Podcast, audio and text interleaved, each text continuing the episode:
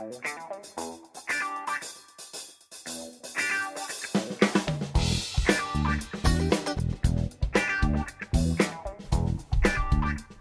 right, welcome to the Rogue O Tours podcast. Uh, I am Chad Durham, I am Jacob Hampton. and uh, we are uh, wanting to rank the movies of Jared Hess today.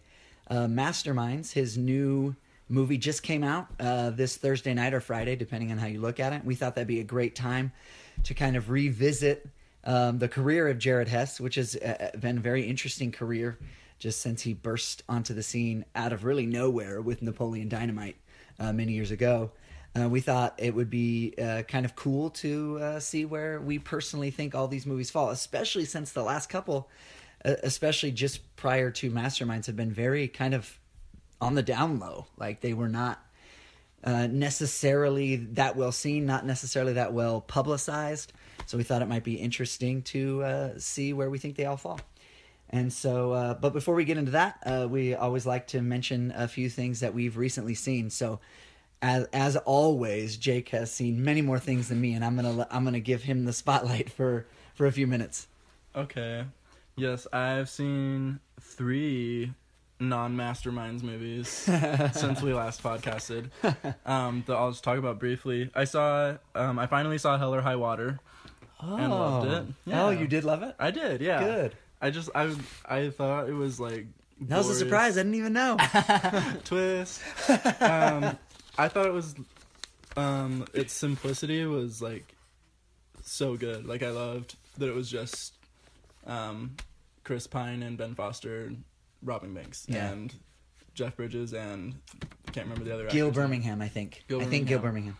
chasing them like like for most of the movie that's all there was to it and it was really exciting and like felt really fast paced for such a simple plot Yeah. um and it got me really excited just about like best of lists Yeah, because like- it's getting close. yeah And that's been one that's been showing up on people's. oh yeah it's one of the best of the year type of things. Entertainment Weekly still has it as I think one of their one of their best, at least of the last little bit. right yeah yeah when i'm bored in class i'm like already making like Yeah. mock-up top 10 lists because this year's been great so anyway that got me really excited just for like oscar season Quick quick question, and then uh, Mm-hmm. uh, I'm just curious because you can you can find my review on the site, but uh, Jeff Bridges always good. I'm a fan. I think he's great. Um, did you find? I mean, did it feel very? Have you seen True Grit? yeah i love true grit Did it feel very Rooster Cogburn to you, or Oh, did yeah. you feel like yeah, 100%. Yeah, one hundred percent. Yeah. I was just curious because I thought it was good. Still, Uh-huh. I don't. I don't want to act like I'm I'm bad mouthing uh, Jeff Bridges because he's great, and I think there's enough shading there. But yeah, it felt very Rooster Cogburny, for lack of a better way to say it. Okay, Yeah. thanks. Yeah, I agree. Um, and then an Oscar attempt that I wasn't too high on that I saw was Sully. Oh, yeah. I want to hear about that. No, but I want to hear your take in a short version, of course. But Yeah, I just think it shouldn't be that type of movie. Like maybe a documentary or maybe Clint Eastwood just didn't I don't know. It's just the way he um what's the word I'm looking for? Like formatted the story or like um structured the story. okay, It's just I don't know. So I mean, this isn't really a spoiler. uh, Just the structure of the movie, like you. he crashes this plane. well, besides okay, he didn't that- crash it, but no, but it just like basically. I mean, so the three acts are basically um solely just like um in the aftermath of things, like preparing for um this big like, Uh-huh. Like conference or or whatever whatever- trial oh, thing. Yeah, okay, I don't yeah. know what they call it because it's not. He didn't commit a crime anyway. sure, sure. Um, so, and then the second act is like a big flashback to the actual events, and then the third act is the actual um, thing that they have where he like defends himself. Okay, yeah. But I don't know, it just doesn't work very well. It just feels weird. Um, the movie's only it's like ninety six minutes. Yeah, I heard it was fleet as Yeah. far as its running time. And I just feel like if your movie's that short, then you need to have like a focus and well any movie should have a focus Yeah. but like i don't know i just feel like with that short of a time it shouldn't feel as meandering as it felt and Right. um If I- it's going to be an hour and a half, it should be tight. Everything Mhm. should feel like it belongs and it and it needs to be there. Yeah, and I hated the ending like so bad. It just stops. It ends with a joke, and it's just like it doesn't. There's no kind of like punctuation about like a theme. It was just like, oh, we just wanted to show what this guy did and why he's great, and then how he explained his actions later on. But there was no. It was like it wanted to be like the Social Network or something, but without any kind of real emotion. in it, Oh, so, interesting. yeah. And I, I've, I mean, it'd be interesting to do something with Clint Eastwood one time on the podcast because I'm, he is, I don't know, he's hard for me. I like him a lot. I love Unforgiven. I think Million Dollar Baby is good. Um, I think a lot of times his economy as a, as a director, uh, is laudable, but then other times it's, and he's known for not tinkering with scripts, like just kind of taking them and saying like, let's do it and I think sometimes it underserves the material because he and he's known for being very uh, well. I, I said economy, yeah, economical, as far as like yeah, we've got enough takes, like Right. let's keep going, and apparently sometimes it works for him and sometimes it doesn't. Uh, you know, and I'll, I've I've loved a lot of his movies, Yeah. and then thought others were like pretty bad misfires. Right. He's interesting. And I, it actually it sounds like I'm trashing it. I would actually give it like probably like a B minus, but it, I just was really excited for it. The trailer Sure. was really appealing Well, to me. and Tom Hanks. And, yeah, and Tom Hanks is really good in it. And the and actually the sequence depicting the the actual events is is really exciting and interesting. Um, but but yeah, and then but in that third act they like replay a bunch of that footage too. It just feels which you shouldn't be doing in a 90 minute movie. right, just- right, right. It didn't feel fully formed. Interesting. Um, and then I also saw Storks, the recent animated movie from Warner Brothers Studios. Um, it was very very funny. It's I've never really seen a animated movie that's quite um, that's like scripted and acted quite like this. It's just very fast. Um, it felt very like with the times, kind of like not like not like they were making like technology jokes or anything, but just Right. like it was just the way people talk now, like very fast with like really quick side jokes and stuff. Um, it just felt very aimed at uh, kind of like a millennial crowd almost, even though it's also for kids. Right. Um, so yeah, but like so it was really quick, but and while that was really funny and kind of refreshing because I haven't seen something that fast in an animated movie before, it was also it just like felt like something was missing kind of like Interesting. and I, I even I think I told you I even teared up like at the end, but it was more like I was tearing up about like life, Right. rather than like it's not like the characters were, um, I don't know, like fully fleshed out enough that I was crying about them or anything like that. Sure. Because everything just moved so fast. But like that's my only complaint because it Sure. it was very funny. Like Right. I I laughed loudly throughout most of it. So it kind of depends on what you were going for. Like if someone goes to Storks, like, no, I want this to be a great movie. Like, well, don't go to Storks, probably. Yeah. But it's funny. It's and very funny. Yeah, that's good. Just not it doesn't have you know that Pixarian quality of Yeah, Pixar. I like that. of you know like existential emotions and Yeah, stuff yeah. like that. you know we're Yeah. big fans of Pixar if you've listened to our stuff, so we're gonna reference it when animated movies come up. We're gonna reference it. So Yeah. nice. I know. I really want to see Storks with with my kids now, with Jake's recommendation. Um, and I, man, I one I've been busy, but two I've been watching some TV. And we we only touch on TV every once in a while. You know, we're we're a movie podcast, but a brief, quick shout out to Jessica Jones on Netflix, um, which is one of the Marvel. I don't know if you've watched any of the Marvel, the grittier No, stuff I on plan to. on Netflix. They have Daredevil, they have Jessica Jones, and just yesterday they premiered Luke Cage. Um, which shout out to my sister. She's already watched nine episodes, maybe more by the time this podcast Wow. is is finished. Shout out Krista. But um, Jessica Jones, which was also recommended to me by my sister, is uh, really good. Krysten Ritter is, and I've been a fan of her. She was in Veronica Mars. Uh, Don't Trust the Bee in Apartment 23. Um, and I really like her. I think she's very unaffected as an actress. Like she doesn't feel. She always feels very real to me, um, and it really serves the character of Jessica Jones well. And it's I love that it's a female centric Marvel property. Yeah. Um, it's very, very gritty and mature, and it, I mean, it touches on ideas of like consent. It touches on the idea of feminism, um, and but all in ways that don't at all feel heavy-handed. Um, and and you know what? I'll be honest, we're not as far through as I wish we were, um, but we've watched maybe almost the first half, and uh, I would recommend it very highly. Especially if you if you're the Marvel movies are fun. You know we you- you've heard us. We we like them a lot. We really like Civil War, um, but it's it's another level of Marvel movie. It's almost like the the independent, um, you know. I keep using the word gritty, and I, I need to think of another word. like the independent version of a Marvel property, which is kind of interesting, Yeah. um, with with a lot of different levels. Yeah, I love Netflix original series. I mean, a lot of them. Like a lot of the ones I've seen, I'm really impressed with them. Like I want to work for them. Yeah, just Um, in case you're listening, Jake wants to work for you. Yeah, I want to work for you. And also, I'm glad you're mentioning TV because even if nobody wants it, I'll definitely be typing up like a top 10 TV show Oh, nice. list Oh yeah, and force it onto our movie website. So, Oh, that's awesome. Um, all right, and then uh, we both saw Masterminds. We actually saw Masterminds together, and we saw it in order to put it in the rankings, so we could rank all five of Jared, the Jared Hess directed movies. So we'll say a few things now, and then both of us, whenever we hit it on our list, we'll probably add a little bit more.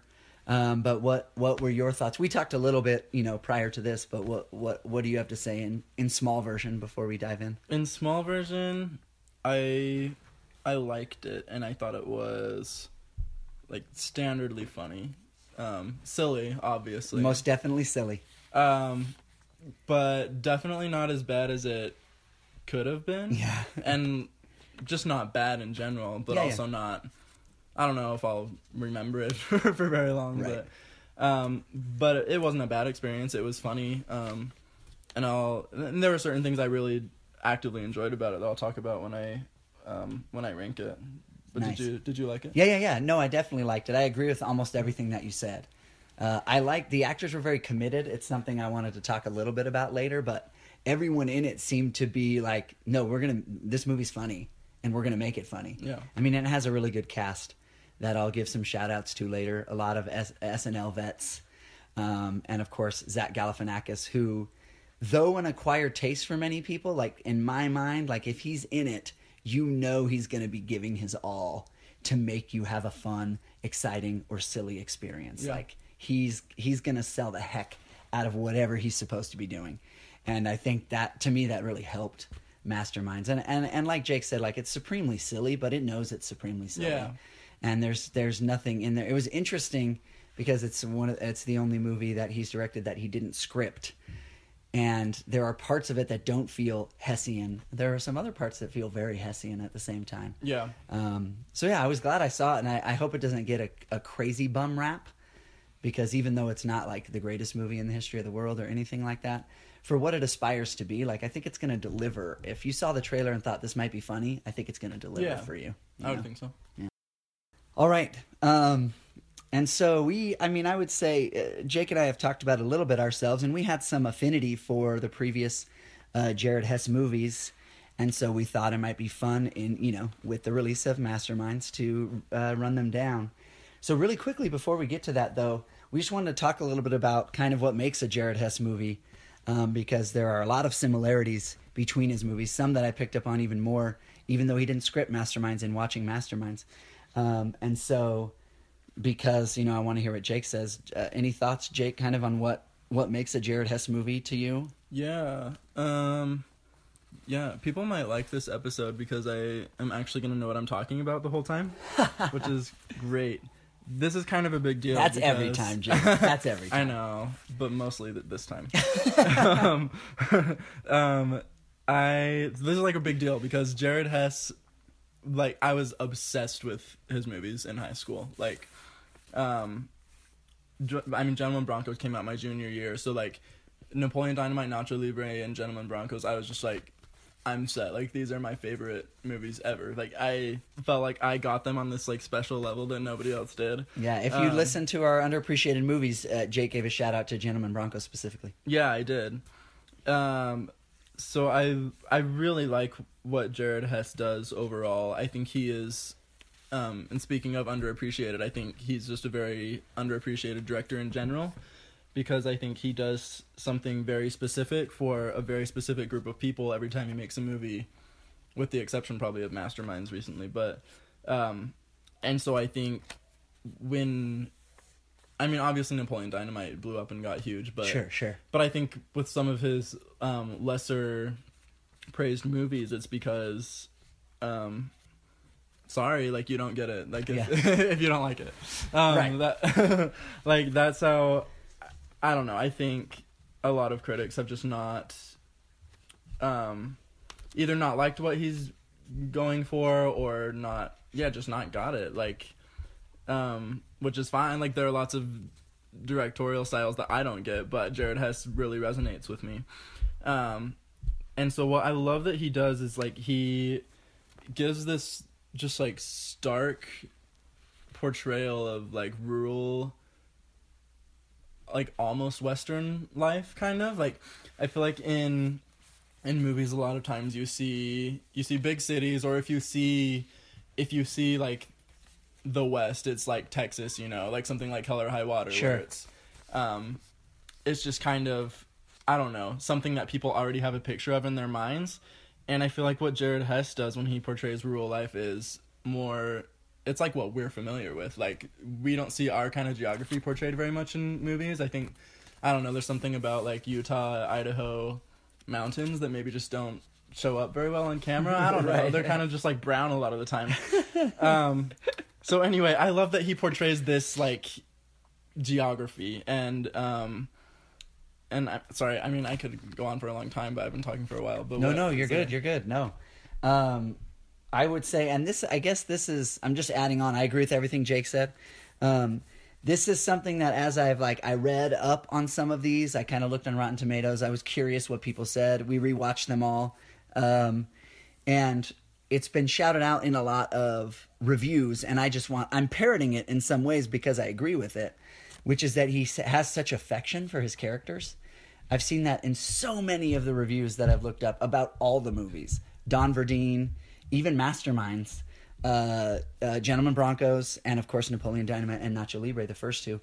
Um, that uh, critics will say like, and and these characters could be unlikable, but it's you can tell from the direction and the script that like he likes these people, and they're quirky and they might be weird, and in some cases they might be off-putting, but ultimately like you know i'm i'm going cliche here but ultimately they have good hearts or ultimately they're going to do the right thing or whatever you want to say. And you you feel a lot pardon me you feel a lot of that affection through his direction and through his scripts. Um, because he'll i mean and there are other things that he does like gross out humor you know and, and not overly so except in a few scenes. Um, but like he'll he'll do this kind of gross out thing. Um, and also the deadpan. The movies are so deadpan, like all of them. Uh, and maybe Mastermind's the least deadpan of all of them, but Yeah. it's just like, you know, no one. It's like no one's in on the joke, right exactly which is great. yeah Like I like it a lot. It's like no one's winking at the camera. right Again, with the exception perhaps of Masterminds, because he lets the SNL cast kind of just Yeah. loose, but but everyone is just like, no, we're these characters, and if this is funny to you, this is funny to you, and if it's not, it's not. yeah And that's just kind of it's interesting. Right, and I think that's what's off-putting to some people because he, because he does this thing. He pretty much always focuses on awkward characters. Yeah, lots of awkwardness. Yeah, but it's so so different than what you see in like a typical Hollywood movie about like an awkward person. Yeah. because usually those um, types of movies are like they're still about pretty people who are like, oh, like I fell down on the first date, you know, and then Yeah. it's like, or it's about like the normal people around them reacting to the weirdness, To their awkwardness. Yeah, but in Jared Hess movies, everyone is weird, and so it's Very just nice. unrelenting weirdness the whole Yeah. time. You don't have, you generally don't have like a, a straight man role to like react to the bizarreness. And I Mm-hmm. Think that's what's off-putting to call. some people. Yeah, I like that. That's good analysis. That would have gotten an A on a film lit paper in, Yes. in my class. But no, that's really good analysis. I like I like what Jake added. I'm not I'm not going to add anything to that except I totally agree. Um, and I really like his musical choices. Oh yeah, Um, I know we probably won't delve that much into that. Um, I will. And oh, good. and uh, but I really like you know like and they're and they're also fairly strange. If if I mean if that word I, I'm I guess I'm somewhat um, um, being lazy and using the word strange. Like, uh, well, it's different, so I'm going to call it strange. Mm-hmm. But I like the musical choices; they add to that aesthetic. Yeah. like it, where that movie feels very unrelentingly, like you said, awkward or odd. But the ch- musical choices always work for me. Oh, yeah. even while feeling strange, Mm-hmm. It's just like this is so strangely right. you know what I mean? Oh, Like yeah. how, how how did you do that? It's so strangely perfect. Um, yeah, good. So that's some stuff about Jared Hess and some stuff that I think we both enjoy about it, where, wherever our ranks may end up. Um, so uh, I'll have I'll have Jake go first again, really quickly. Uh, what ultimately helped you to rank them without without telling the order? What I mean, what put one above another one for you? Was it was it humor? Was it actually relating to it? Was it you know? I mean, because there are, with a Jared Hess movie, there are a lot of things that go into it.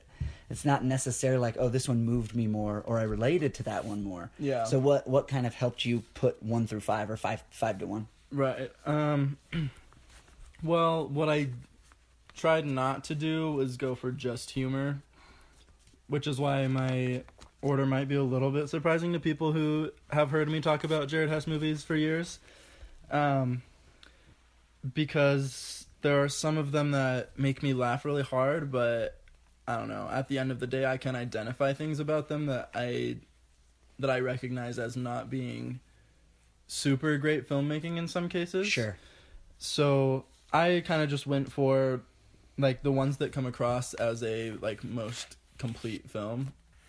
Um, as far as like that's kind of how I ranked, I guess. Sure. As far because some of them, he kind of I don't know. Jared Hess does this thing a lot, and I guess a lot of comedies do, but like where there'll just be like a scene that's a joke that has like no bearing on the plot at all. um, and so I don't know. I try like that kind of became because I re like I always tend to do when we rank things. I rewatched all his movies, and so it was just really evident to me, I guess, in some movies where that was happening, and I don't know. I've just It, it turned you off a little more at yeah, this point. mhm, more than it has in the past. So Got I, I I went for more, um, I guess complete, like ranked them by just overall how complete of a film I feel they are. Nice.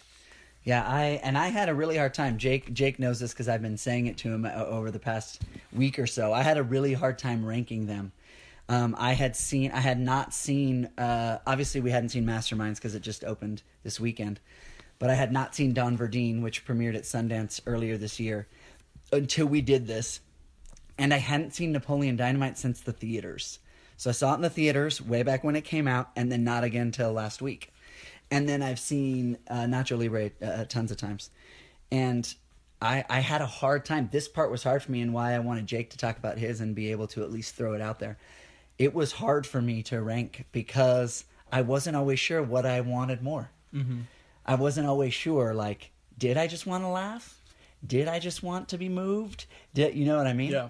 And so uh, I, I I love what Jake said, and I I I pick and chose a little bit, where like one of mine in the middle just made me laugh probably more than the other ones, and even though I acknowledged there were some filmmaking flaws, like I was still like, but it made me laugh so much, I'm gonna put it above these 2 mm-hmm. And then one that I have pretty high was probably the one that like I related to the most or, or if if that is wrong was moved by Okay. and maybe moved is too strong but but like i had the most emotional reaction to Okay. is pretty high but i wouldn't say i necessarily laughed at much as much at that movie as i did at some of the other ones so i i did kind of cheat not i didn't cheat but i i was like well in this case i'm going with humor in this case i'm going with this and then the, the number one for me you know is is the one that did all of the things for me so so I'm, I mean, and I'm, I'm good with my order now.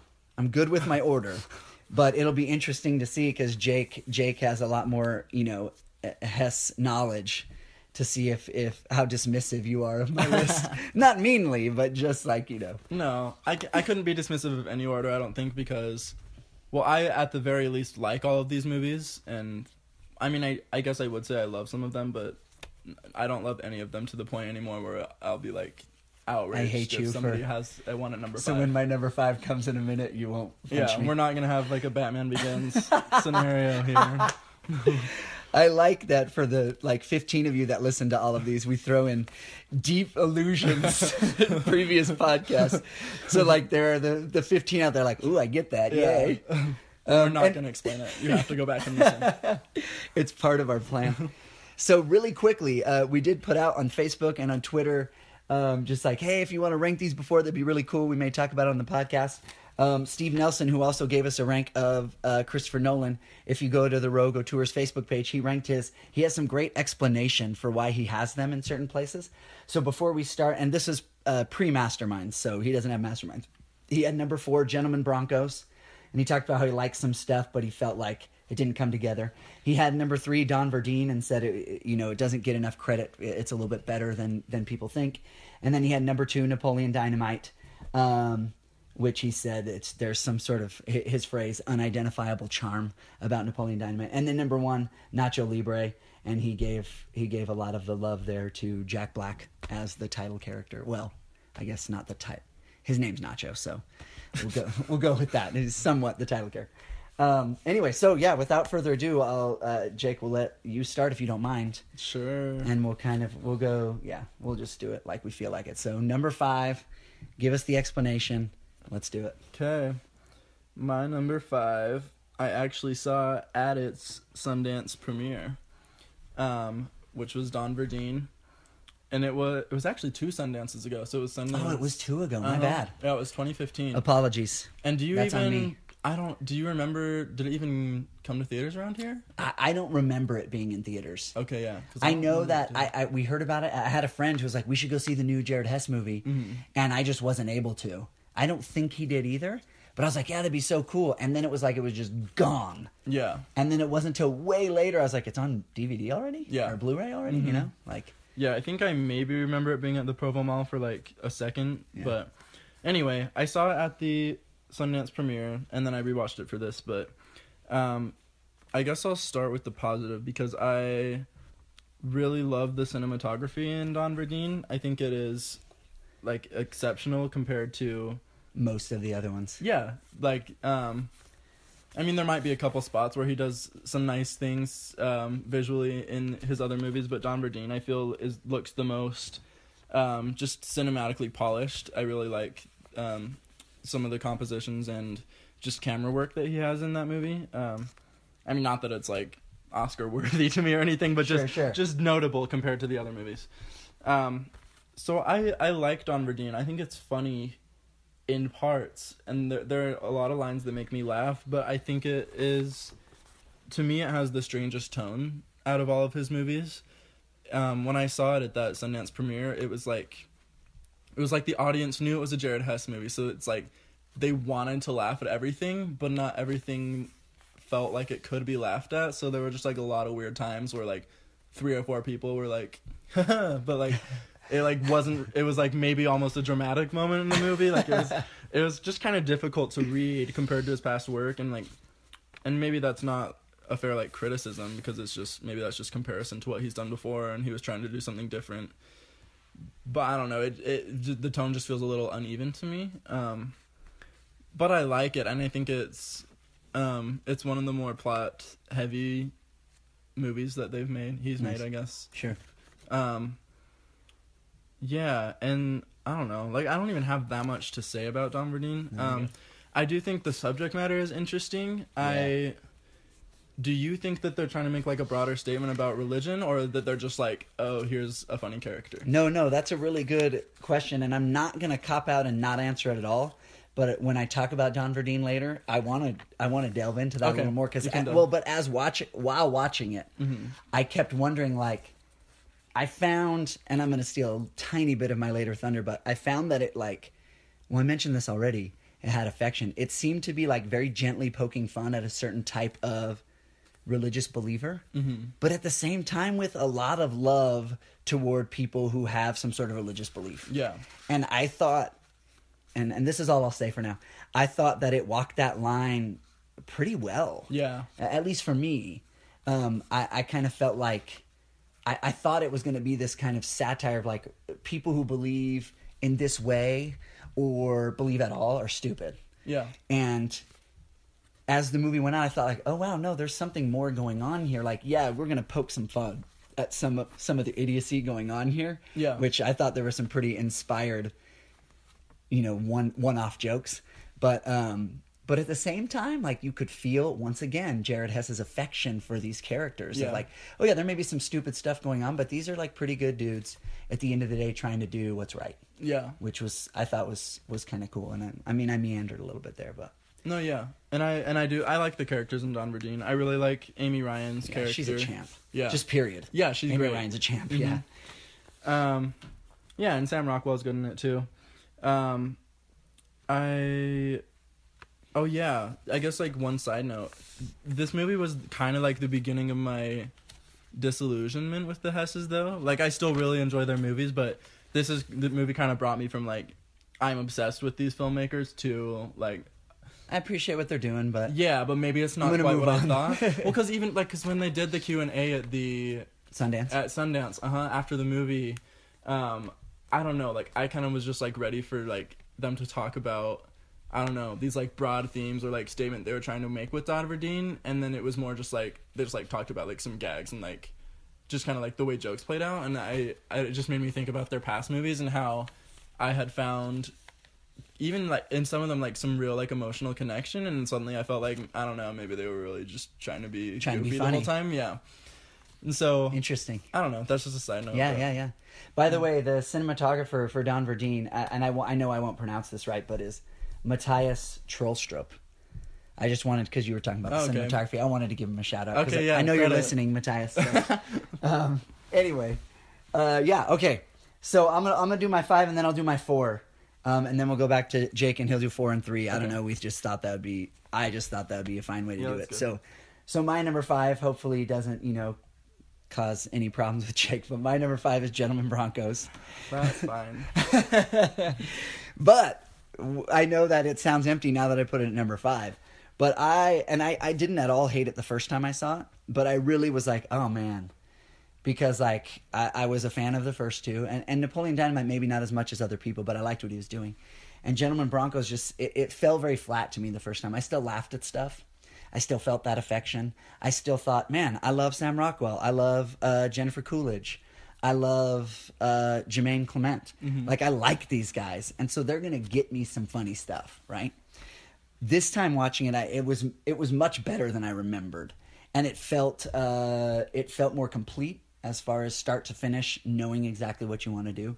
There were some gags that were funnier to me, and I think maybe just my esteem for Sam Rockwell has only grown throughout the years, so it kind of helped just coming in in 2016 and being like, I'm I love Sam Rockwell and feeling some of that.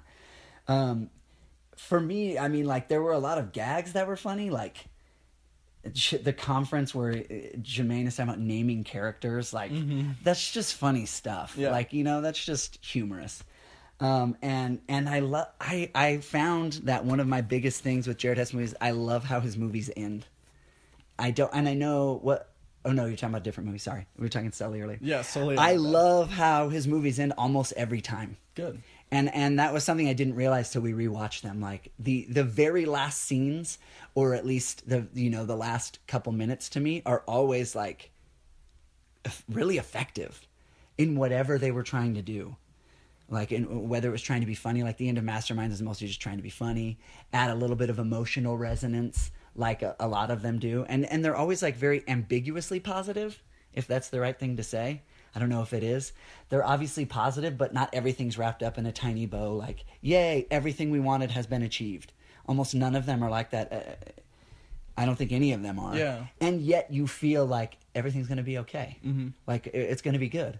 And I, I really like that. And it, with Gentlemen Broncos is very similar. Um, where I remember feeling at the end the first time just very dissatisfied. The first time I saw it, uh, which was years ago. Um, and this time I felt very fulfilled at the end. Like, and I loved how it kind of hinged on Jennifer Coolidge's love for her Yeah. son. I thought that was really, it really worked well for me. Good. Um, and and the first time I remember distinctly thinking mm, Sam Rockwell was kind of wasted, and this time I thought like, oh no, he got some funny stuff to do Yeah, with with the different versions Uh-huh. of the story going on. And yes, some of it was very over the top, but like it worked for for the for the uh, feel for the tone. Sure. And so even though I have it at number five, it's a very positive number five because prior to this I would have thought, oh, it's five, and there's not even there's no doubt about it. Right. Um, when now it gave me a lot of like, ooh, let me think about this and stuff. And so yeah, that was nice. I mean, and it helped that you liked it and we talked about it and underappreciated, so I Mhm. could kind of come in at it like, oh yeah, you didn't love this a lot, and that uh, the first time, but you know, people have esteem for it. Yeah. Um, and it brings up my other thing, which is just, and this is a thing I harp on all the time about all movies. Expectations are such a big part of how we eventually interpret a movie. Yeah. And anyone who would try to deny that, I think, is lying to Sure. themselves. Because, you know, there's such a big thing. And I think that really affected where a lot of mine ended up, especially when I do my number four in a minute. Um, that it just really, really, really play makes a big difference in how you interpret something, I think. So. Um, you want to say anything you wanted to say now about Gentlemen No, I'll or wait. wait until okay? So uh, my number four, and I, I probably this was the hardest thing for me to do on this list. Um, just it was just hard. It was just hard. Um, my number four is Napoleon Dynamite. Wow. Yeah, my number four is Napoleon Dynamite, and and I purposefully mentioned expectations before I went to this because even the first time I saw it in the theaters, it was after all the hype, Mhm. and for whatever reason. I, I mean, I'm not going to go into this too much, but I had seen the short film years before Napoleon Dynamite came out, the short film Peluca, that's probably on the DVD, and thought it was hilarious. Like, just thought it was great. And uh, I, I like Napoleon Dynamite a lot. And probably also, like Gentlemen Broncos, liked it even a little more this time, especially the end. When it ended, I was like, aw. Oh, I love the ending. You know, like it just felt so right. Um, I think I tweeted about that. Like the end is just right. Maybe I didn't, but um, but there's something about the hype that I think drags it down a tiny bit for me, and for me to pretend like that didn't play into my rankings would be lying as well. Um, I felt like I'd seen it 20 times when we watched it, and I'd only seen it once because so many things have been repeated and people say these lines all the time. And so it was almost like I've never seen it as I would have seen it ever, just discovering it Yeah. and seeing it. And I and I'll never know what that would be like Right. with Napoleon Dynamite, which everyone experienced the first time, and for whatever reason, I didn't see it way back when. And by the time I did, the hype machine had already, you know, taking it out to the ocean and stuff. At the same time, I, I thought Napoleon Dynamite was great, you know, and the performances are fantastic. Oh, yeah. And and uh, the thing you talked about at the beginning is probably never more clear than in Napoleon Dynamite, where like there's no straight men. You know, everybody has some kind of something. Right. Um, and I mean, and it's funny. I'm just looking at my notes here. Uh, I think it holds up too. I think it holds up. Yeah, it like, does. Even though I have it at number four, I think it holds up. Uh, and my kids loved it. I mean, they were laughing a lot more than I was because they don't have a lot of that built-in kind of, oh, this is a supposed classic, or Yeah. or you know, was this uh, crazy indie hit that made all this money that no one saw coming. They were just like they just loved it because it was weird and it was silly and the voices were funny. Yeah. Speaking of my kids, and Jon Heder's so great. You know, I mean, ev- his whole career after this has been based on Napoleon. Not not his acting. I think he's done variations, Uh-huh. but pretty much, uh, you know, even still, people want him to do Napoleon Yeah. Dynamite on. He did Napoleon Dynamite bit on Jimmy Fallon like 2012. Really? So, I mean, like people Wow. are still they're calling back to and Napoleon Dynamite. The TV show was on a couple years ago Yeah. or a year ago or two. The the animated version. I know. I forgot to. I was gonna jokingly say that was my number five, but uh, it was The joke's pretty- over. yeah, it was. It was pretty funny though. Did you ever watch it? No, I never Oh. did. I didn't really have a lot of opportunity to. Yeah. I mean, I could have sought out the opportunity, but It lasted like six episodes. Yeah, but, I but it wasn't that. as bad as you would think it would be. Right, Anyway, right, right. That's a side. no, no, no, you're good. And so, similar to Gentlemen Broncos, like it doesn't sound positive me having it at number four, but like I'm so glad that I watched it again and was able to kind of see it in the light of let's move past the hype machine from however many years ago and let's watch Napoleon Dynamite as does this movie hold up? I definitely think it does, even though I have it at number four. Okay, good. Um, okay, my number four is probably a surprise to people who know me.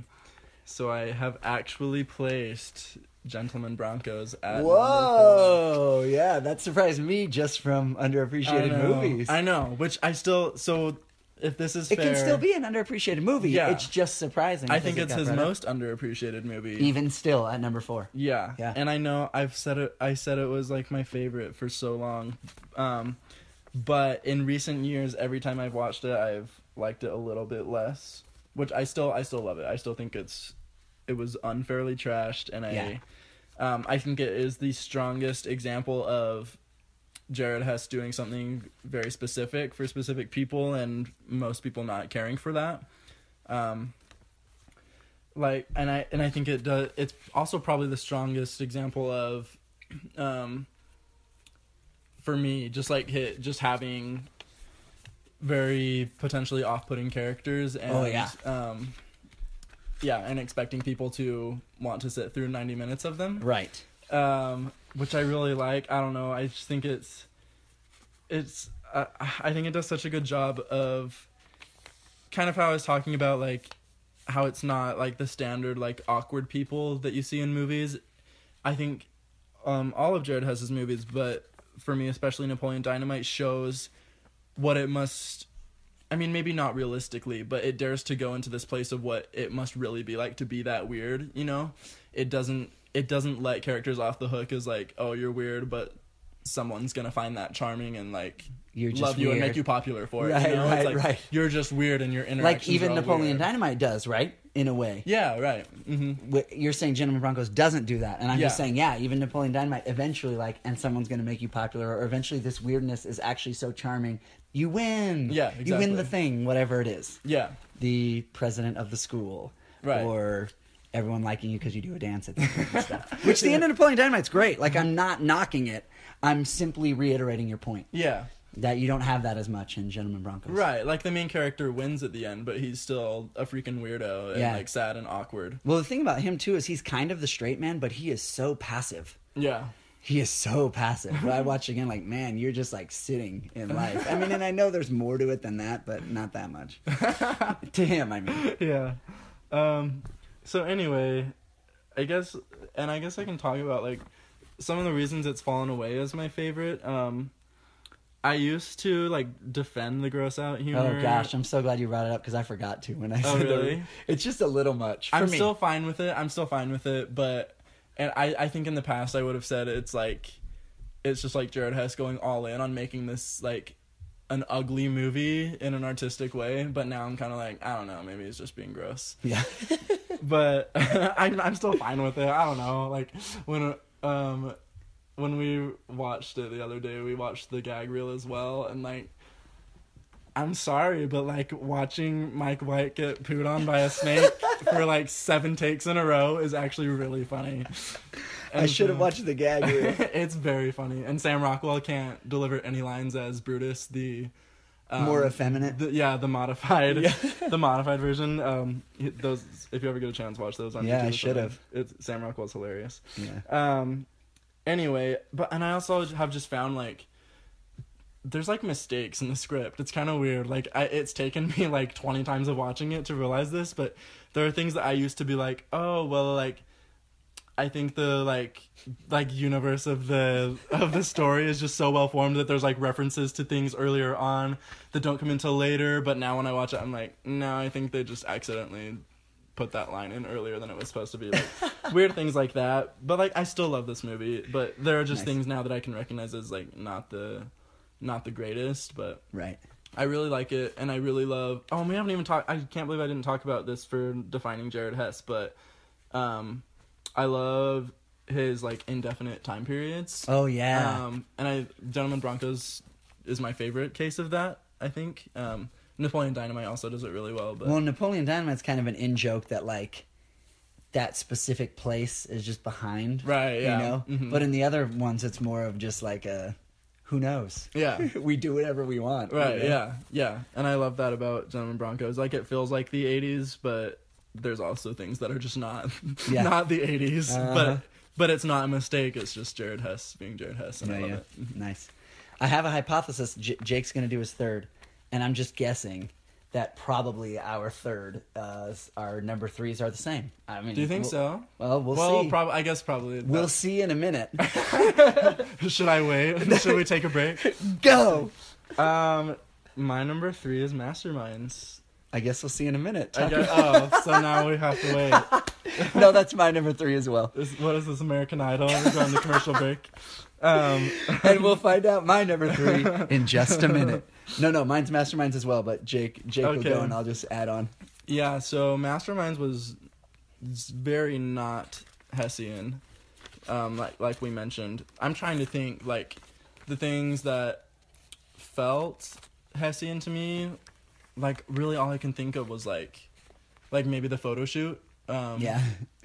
But other than There's that, a couple small moments of gross out humor. One specific one where he's in the pool. Oh yeah. Um, and then the end. So the end for me, because I, I agree, generally speaking, that it's not as Hessian, but the end for me felt very much just that same thing I mentioned earlier of like, we don't fully know where this is going. And like, is everything tied up? No way everything's tied up. But we feel good and we feel satisfied, Oh, even right, not yeah. knowing. And that that has kind of tied together in watching the five of them in this last two weeks or whatever. That has tied them together for me. So that that specific thing, the way the movie ended, felt very Jared Hess script to me, even though he didn't write it. Right, yeah. Yeah, and he didn't write it. So that was that's notable, I guess, that all these other movies he's written and this one he just directed. Yeah, Um which is yeah, the most obvious explanation for why it felt so different. Um I actually and I guess this is more about the writing than it is about Jared Hess, but I I actually thought the structure of the movie was kind of surprising just because usually heist movies build up to the heist, but Yeah. this was more about the aftermath of it, which Mhm. was kind of unexpected. I I liked that. and just the heist itself was so silly in a in a way that I thought was kind of fun. Yeah. That you know, it wasn't like, ooh, how are they going to get away with this? It was more just like. This heist is crazy. Right. Uh, I mean, that's stupid. This heist is silly, I guess, is more Yeah. so what it was. Sorry. Yeah. Um but no, overall I liked it. Um it was kind of like weird to think of Jared Hess working with all of these like huge names in comedy right Yeah. now, you know? Um For sure. cuz mostly his casts are usually mostly unknown or just at least like more indie actors who do smaller projects, you know. Right. So it's kind of strange to see, you know, blockbuster level Jared Hess. Yeah, yeah. Um, but yeah, it was. Um, I like and like I said, I don't know if this is even like a valid criticism of comedy, but like I just feel like there was a quite a bit of pointlessness. Like I like what I don't know what purpose really Kate McKinnon served other than Right. to be Other than to be Kate McKinnon, yeah. But like Who's great, and we love Kate McKinnon. I Yeah, think I yeah. can speak for Jake on this one too.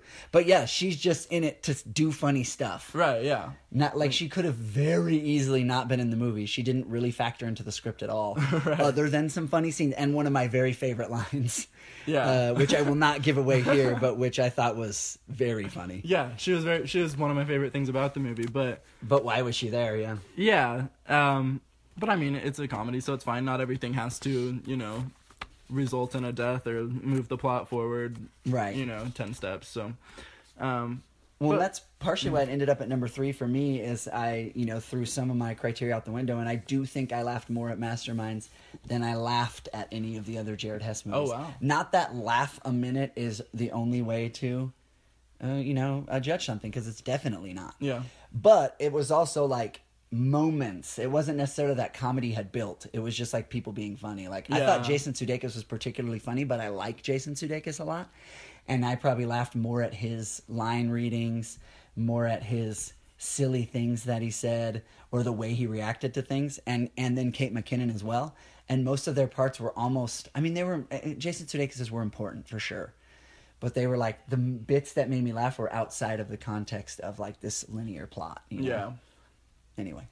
No. Yeah, I'm pretty much done talking about it. I just. okay, sorry. No, I keep just like interjecting. No, it's good. I just think, um, yeah, it was like there were a couple moments that it was like, yeah, Jared Hess probably directed this, like Yeah. the photo shoot and stuff, but sure. but otherwise, it didn't really feel like his. So I guess that's my final take. Yeah, yeah. Well, and I would only add like the thing I said earlier um, when we mentioned it right at the beginning, which was I, I just thought Zach Galifianakis' commitment to the role. I mean, he's just he his character is so, so he's wearing these ridiculous wigs all the time and these ridiculous costumes, and he has to do like he smiles like an idiot on purpose, and yet like I wouldn't I can't say he felt like a real person. That would be disingenuous. but it never felt to me like Zach Galifianakis was trying to make me laugh. Maybe it did to you. Like No, it just felt like he was point. this like quirky, weird dude. You know, and in the gag reel at the end, there's a part where uh, Kristen Wiig laughs because of just the way he's selling a scene, and it. I mean, that scene made me laugh in the actual movie too, because Galifianakis is just gonna go all the way to make you laugh. Yeah. Um, but never feel like that's what he's doing. I never thought like, oh, you're trying to make me laugh. I was just laughing because he was just so into this character who was just weird, you know. And I'm not usually one for slapstick, but a, a lot of the weird slapstick in Masterminds made me laugh for some reason. Yeah. And I, and I have no explanation for that. Because like usually I'm like, oh, slapstick's a pretty low form of comedy Mhm. in my mind Right. and and yet I ca- and I think maybe it was just the actors selling it. I will say I was sad because it felt like it wasted Leslie Jones to me. I don't know how you felt about that, No, but I like Leslie Jones a lot, and I think she's super funny. And for me, she was kind of a way. She had one funny line, and it's in most of the trailers Mhm. where she uses the three Kennys to Yeah. talk about, which is a great line. Yeah, but that she, that she probably ad libbed, but but it's in the trailers, and so I just felt every time she came on the screen, I got excited Yeah. it felt like she was kind of a straight man role. Which She was surprisingly serious. Yeah, which is, I mean, like I'm, I want to see Leslie Jones all the time. Yeah. But but it felt like it wasted some of her talents. The way I felt about uh, Gentlemen Broncos only the first time I saw it was Sam Rockwell, and then the second time I realized. But I don't think if I watch Masterminds again that I'm going to be like, oh yeah, there's a lot more here to Leslie Jones's role Mhm. because it was not only was it underwritten, she's not even in it that much. Yeah, like 10 and so. I- whenever she came on, I thought like, oh. You know, and it was a while ago, maybe before she was as famous as she is now, when the movie actually got made. So maybe that was just part of it. They weren't they weren't ready to just let her loose at this point. Yeah, and worth mentioning that this was delayed for a year due to financial troubles, I think. Yeah. So, And I mean, yeah. And so yeah, this was probably sure. filmed in like 2014, maybe Yeah. early 2015. Yeah, but yeah. yeah. Cool. That's cool. We at least met in the middle. We'll see about these these top two. Um, so uh, my number two, right? My, yes, my number two um, uh, is Don Verdean. Interesting. which you may have already seen coming, and if you were listening, you you may have already seen that coming. And I gonna, I'm gonna be honest, like I- I'm gonna have a, a, a hard time explaining, and I think a lot of it had to do with expectations, where I just thought like people didn't like this, it disappeared, and I was like charmed the entire way. Wow. And Sam Rockwell's kind of the straight role. I mean, we've been mentioning the straight role and stuff, Mm-hmm. which was weird to me because Sam Rockwell is such a funny guy, Yeah. and he's still funny in it. Um, but he's kind of like, you know, he's the main character, and he's if you have we haven't talked a lot about what these are about. Obviously, you can go look it up. Yeah. But with a lot of them, you probably know Don Verdean's about this guy who finds religious artifacts, probably not usually the actual religious artifacts, um, and and really helps kind of bolster people's faiths, and then decides at a certain point to be a little more deceitful about it. With the help of a, I don't even know what nationality is Jermaine Clement's character supposed to be, and that leads me to one of the things Jermaine I thought in this was funny. Like, even though I maybe didn't laugh as much at Don Verdean as I have at some of the other Jared Hess ones, some of Jermaine's lines and his, and I wrote some of them down. Like, he's talking to Amy Ryan, who's very faithful, mm-hmm. and she thinks he's there to learn about like the gospel and Jesus, and Yeah. he's there to try to like flirt with her and get with her. And then she's like, I thought you were here to talk about Jesus. And he's like, Yeah, what is it you like about that guy? Yeah. And that line made me laugh. And then I don't want to give away, but there's another line where someone uh, fashions a shiv from. it's him. It's him from from from a toothbrush. Brush and he, yeah, exactly. See, you knew I had, had to write it down. Um, but brush up. And then usually I'm not, and I apologize. And I'm, I know that you know we have very small listenership, but I apologize, Will Forte, if you ever hear this. Will Forte is not my favorite in life. Uh huh. Um, I think he's too over the top. He's an acquired taste, and I've never quite acquired the taste. He made me laugh a lot Oh yeah. in Don Verdean. There's like the breakfast cereal. Th- bit. that's what I wrote down. Yes, his he had a breakfast cereal sermon that was like, and see, this speaks to a lot of what Don Verdean did for me. I didn't necessarily laugh out loud at the breakfast cereal sermon, but I thought it was inspired and hilarious. Uh-huh. Yeah. it didn't lead to a guffaw. It didn't lead to me being like caught off guard and laughing so hard. Right. But the entire time, I was smiling like this is kind of genius. Yeah. And and and Don Verdean had a lot of moments like that for me. And then the thing we talked about earlier, and I know I mentioned it, but I also wrote down a line that a critic wrote, like it I it had it was like it had disdain and love for religion. You know? Yeah. It it walked the line. It it, it could have gotten mean and it never I, I felt like it never did. Um and this is what so A.O. Scott, one of my favorite critics. I, I just wrote this line down and I'm quoting him uh, in his review of Don Verdean, which was a positive review. And I was like, whoa, A.O. Scott liked Oh, it. So I wow, wanted to go look at it. And he said its intentions are to some degree corrective. It mocks some of the popular corruptions of faith so as to invite the audience to reflect upon what real faith might be. And that really got at, I think, what ultimately made me like it.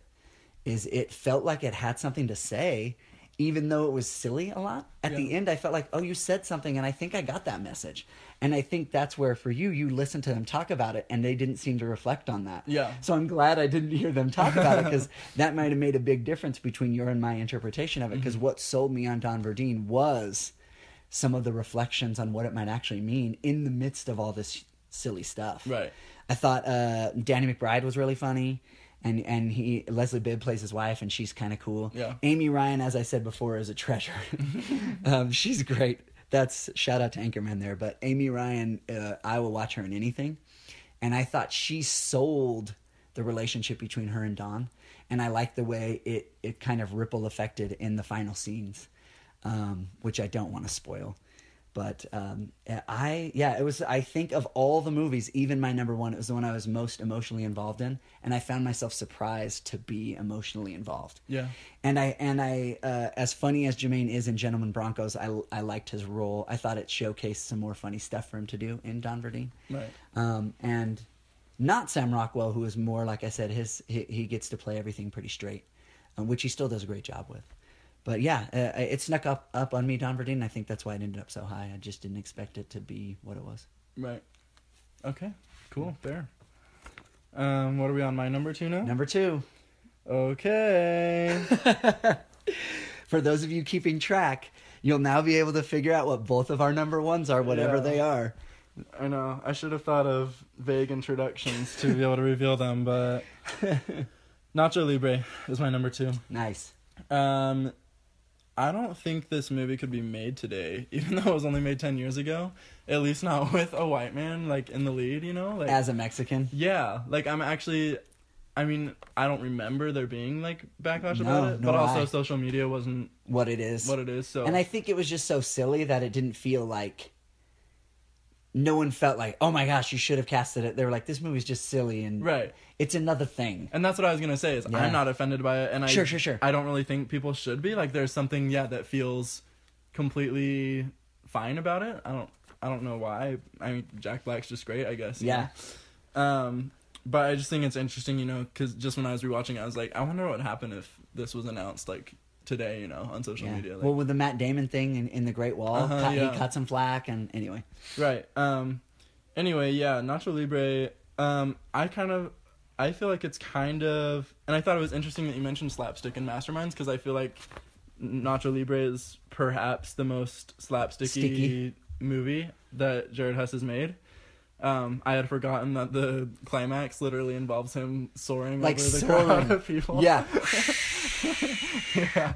which is probably one of my favorite gags from Nacho Libre because I remember funny. the first time laughing hard because Yeah. it was I just did not expect it to be so unbelievable in that final scene. you right know? yeah i laughed hard at it too um but it's really funny it's probably it's it's a contender for like the funniest Hess movie for me Yeah, just, yeah. just consistently there's just always something to laugh at Mhm. um it does lack um what i find to be kind of like this sadness that's in his other movies um That makes them more resonant. yeah, but that's not necessarily a bad thing because Nacho Sure. Libre doesn't need to have that to be a successful comedy. Sure, Um, sure.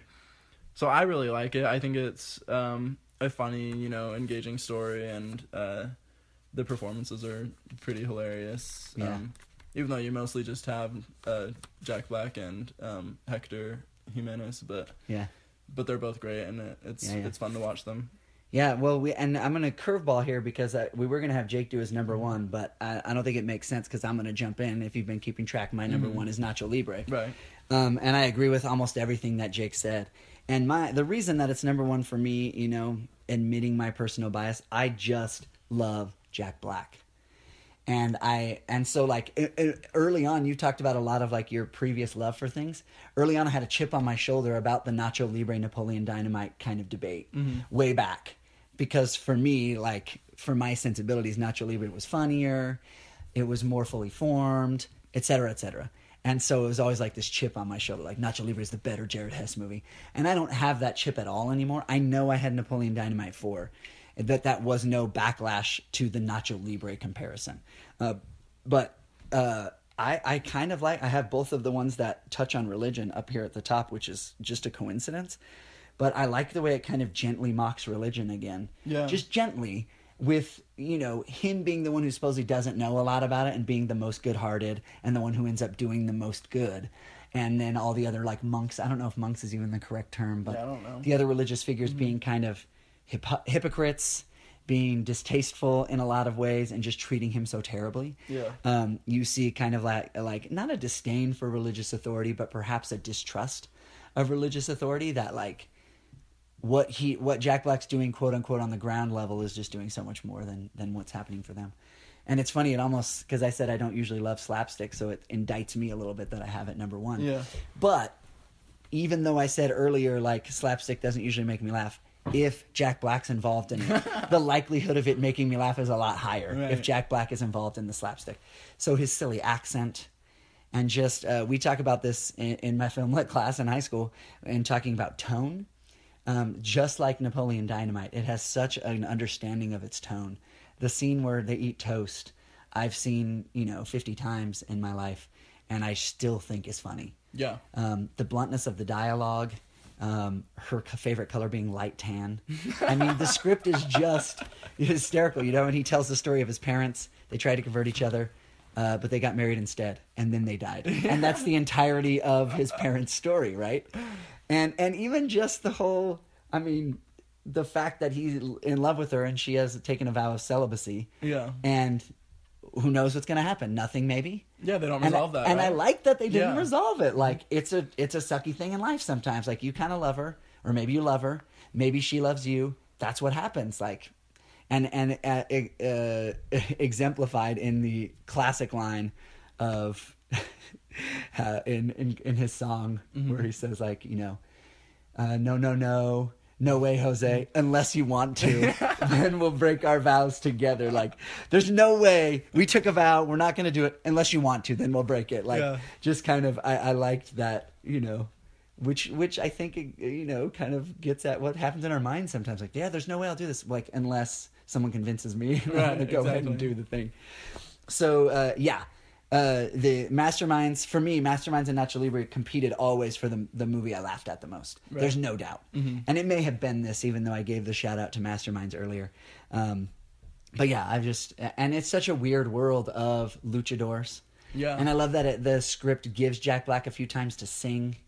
Um, Yeah. You know, and just so many lines of and and those lines were never necessarily beaten into the ground like they were with Napoleon Dynamite for me, where people were people weren't quoting Nacho Libre Yeah. all the time, Mm-hmm. and so those lines still felt fresh to me after five times or six times or seven times of watching it because those were the only times I was hearing them. Right. And Napoleon Dynamite I've seen twice, and I felt like I'd heard you know those Yeah. lines hundreds and hundreds of times, which again is just me admitting how some of that bias creeps into my, to my rankings. But, Yeah. But yeah, Nacho Libre is is uh, it's you know I've shown it I had shown it to the kids way before they saw Napoleon Dynamite because like we own Nacho Libre. Right. I just think it's so fun and so silly and and for me it like delivered on the promise of Napoleon Dynamite and I know a lot of a lot of people saw it as less than. Yeah, which is weird. Yeah, and I, to me it was like, oh yeah, he took a step up, and and that was not really what a lot of people thought. Yeah. I feel like I haven't praised it enough for having it at number two, but it's just very fully formed. I think Yeah. it and confident in its tone. I like how you described that because, yeah, it, it just has this like plot from start to finish, and most of the jokes and gags further the plot. Some of them don't, and that's great. They're just Yeah. funny, you know. But Like the uh, corn in the eye. yeah, but it's like a second, you know, and then yeah, they yeah. move on, and they're Uh-huh. always trying to accomplish some things, and it's it's like really endearing to me. yeah, nice. So, obviously, my number one is Napoleon Dynamite. nice. Um, not nice though, because you don't like Napoleon. No, no, I do like it. Okay, okay, I do like it. okay. I like Um, all five of these movies. Fair, fair. And and I and I wasn't sure about Gentlemen Broncos and Napoleon Dynamite before I rewatched them. really, I just wasn't sure. yeah, I had affinity for Napoleon Dynamite, but I wasn't sure. uh, Watching it now, would I still like it? yeah, So it's one of those things where we're ranking five movies. It's a small career, generally speaking. right. And so to have something at five is like, oh, you have it last. But like for you, you had Gentlemen Broncos four, and you're like, no, I like this movie. I- Yeah. I, spent years saying it was one of my favorites of all Right. time, and now I have it at four. No, I have no disdain for Napoleon Dynamite at all. Okay, good. I like that it's number one because you're kind of giving a shout out to this original movie that he made. Yeah. Out of the gate, still the best one in your mind. Yeah, it is the best one. It's the best like overall film that he's made in in my opinion. Um it probably helps that I didn't see Peluca first cuz I can't remember how much you said in this recording, but you mentioned before that you saw you saw Peluca when he first made it. Yeah, yeah. Um At at a film festival in college. yeah, this is kind of crazy. So it is on the the DVD. Yeah, that's what I thought. and I I had never seen it, and then I I put it on this time after rewatching the movie, and I actually didn't even finish it. Didn't it. you? Oh my it's like, gosh, I'm it's turning like this eight off. minutes, Yeah. and I made it through like four of them, and I was like, oh, I have to go do stuff like this is just lines from Napoleon Dynamite without as funny delivery, Right. To me, Sure, sure. um, so anyway, so like the biggest thing I love about Napoleon Dynamite is I think that it is like so so sad, like, um, what was I? So what I hate, like this is my one of has been one of my biggest pet peeves forever, is when people use Napoleon Dynamite as a reference point to say like, oh yeah, it's just like dumb humor, you know, like Napoleon Dynamite. Like I hate when people say that because I know Napoleon Dynamite is like goofy and absurd, and so like sometimes that can come across as we're just gonna do any random thing to try and make you laugh. Right. But Napoleon Dynamite really makes me genuinely feel in like several different scenes, and I think that's a, an accomplishment for that movie. And so I hate when people think that it's literally nothing more than just a series of Jon Heder saying Funny things in a Funny weird things. voice. Uh-huh. Yeah. When I like that we got through the podcast without none of us said he does dumb humor. Yeah. Neither of us. Right. Right. And you only said it there to say like it doesn't do that. Like Yeah. I, I think I really do think that's a disser you know, that's doing a disservice to Jared Hess to say it's just dumb humor. Yeah. Because I think what you're hearing from us is we feel like there's a lot more going on in these movies, Right. especially the ones we really like. Yeah. Like even like this time. So I, I hadn't seen Napoleon Dynamite for years before I rewatched it for this. But even like I just feel like there's and I kind of looked at some reviews from when it came out Yeah. and like some reviewers talk about it as just like a series of pointless vignettes basically. Sure. But like not really. Like I don't know. I feel like people I've always watched it with have just seen it as like oh Napoleon says some dumb things to Don in the school and then he goes and calls Chip Kip about his chapstick, but it's like actually he's having like a really crappy day at school and the way Napoleon deals with that is going to call his brother and be like, "Oh, will you like come to the school for me?" you know. Right. Yeah. But it it might come across as just we're just to do a series of Another gag, scenes, another you know? gag, another Yeah. thing that's unrelated to anything Yeah, else. and so it's like really sad, and you you can see those kind of connections all throughout the movie, and I think it's been misinterpreted a lot of times. Well, I would just add on to that that I uh, um, this time watching it again, only my second time, but this time watching it, like you, I, I would agree with what you said. I, I don't think I ever thought the word sad, but a lot of the scenes where he like, you know, basically makes stuff up about himself, Mm-hmm. generally speaking. Um, really sat in for the way you know self confidence issues. And Yeah. so, I don't know if you agree, but No, I do. This idea of this guy just putting on a facade because stuff kind of sucks to him in his life. And so he's just trying to compensate the best that he can. Yeah, He's trying to figure it out the best that he can. Right. And I think that's why I love the end so much this time. Was like the character was just like, I need to save my friend. And Ah, and so yeah. Mm-hmm. even though he was redeemed, like you talked about, not in Gentlemen Broncos necessarily, but like he wins at the end. But it felt genuine yeah, and it felt like they earned they felt like they earned that ending you Right. know, of pedro winning spoiler alert pedro winning and him dancing Yeah. and the girl kind of coming back to him and meeting him for the first time really on his own terms and playing right. Yeah, I feel like Napoleon has this as a character has this reputation of being just like annoyed and like like funnily annoyed with the world basically, but like he actually has a lot of heart. Like he freaking brings Deb her stuff at school the next day. Yeah. She left on his porch. Like he cares enough to do that, you know. Um, so- again affection for the characters i think sets jared hess apart from what could be dumb comedies right. He, he cares about these characters and therefore we care about these characters Yes, and that's another thing I wanted to say is that, like, despite them being really absurd, I think um, one of the reasons this is my number one is that the characters in Napoleon Dynamite feel very real to me. They don't feel like actors doing crazy things. Like they feel like actual weird people that exist, you know. Yeah, yeah, yeah. And so I I love that about it. And then I also love the music. I we said we were gonna talk. Oh yeah, we we mentioned at the beginning, but didn't come back to it. Yeah, um, I freaking love um, the school dance. Like it accomplishes this really interesting, like happy, sad feeling for me. Like when Trisha leaves him and he goes into the bathroom and like Forever Young is playing in the background, Uh-huh. and then he walks out and he she's like not over there, and um, and Pedro and Deb show up. Wait, that's her name, right? I'm not calling her the wrong I think name. it's Deb. is Deb, isn't it? Yeah. Okay, yeah. Anyway, and he's just like alone, but like this kind of like happy, um, kind of like romantic song is playing. You know, Yeah. I love that effect, and The way it feels. yeah, and I love Nice. the last song, like in the final sequence, not um. Not the promise, but before that, when it's like showing what everyone's doing, and it's like, Oh, yeah, yeah, yeah. Love that song, and I love the the score throughout the movie is like really original and good too. Yes. on like the organ stuff. And I didn't even mention, and I, I, I- don't mean to interrupt Napoleon much Dynamite, but the music in Nacho Libre is another reason why I like it, which I didn't I didn't much mention. It's I have that soundtrack, which has some score on it, and then has like a lot of Beck did some songs, he sings a couple songs. And some of them are silly for sure, but they Yeah. really get at the tone. And I think Napoleon Dynamite does the same thing. Like they really get at the tone right. of. And by the way, just a plug for the the after credit scene of Napoleon Dynamite Oh yeah. where he rides up on the horse. Like Uh-huh. I don't know if I saw that the first time. I didn't for sure. and I laughed Mm-hmm. like maybe harder than I had the rest of the movie. um, just when he's like, "I was taming this honeymoon stallion for you," I'm Uh-huh. like, "Oh my gosh." What a hysterical line because he shows up late and Yeah. everything, and the and uh, LaFonda's family, their Oh, yeah. reactions to the fact that she's marrying Kip are just I thought were just great. Yeah. because they're like underplayed and overplayed at the same time. I know that doesn't make any sense, but like they could have done a lot more, a, a lot more broad, like uh, calling attention to themselves about Mm-hmm. this white dude.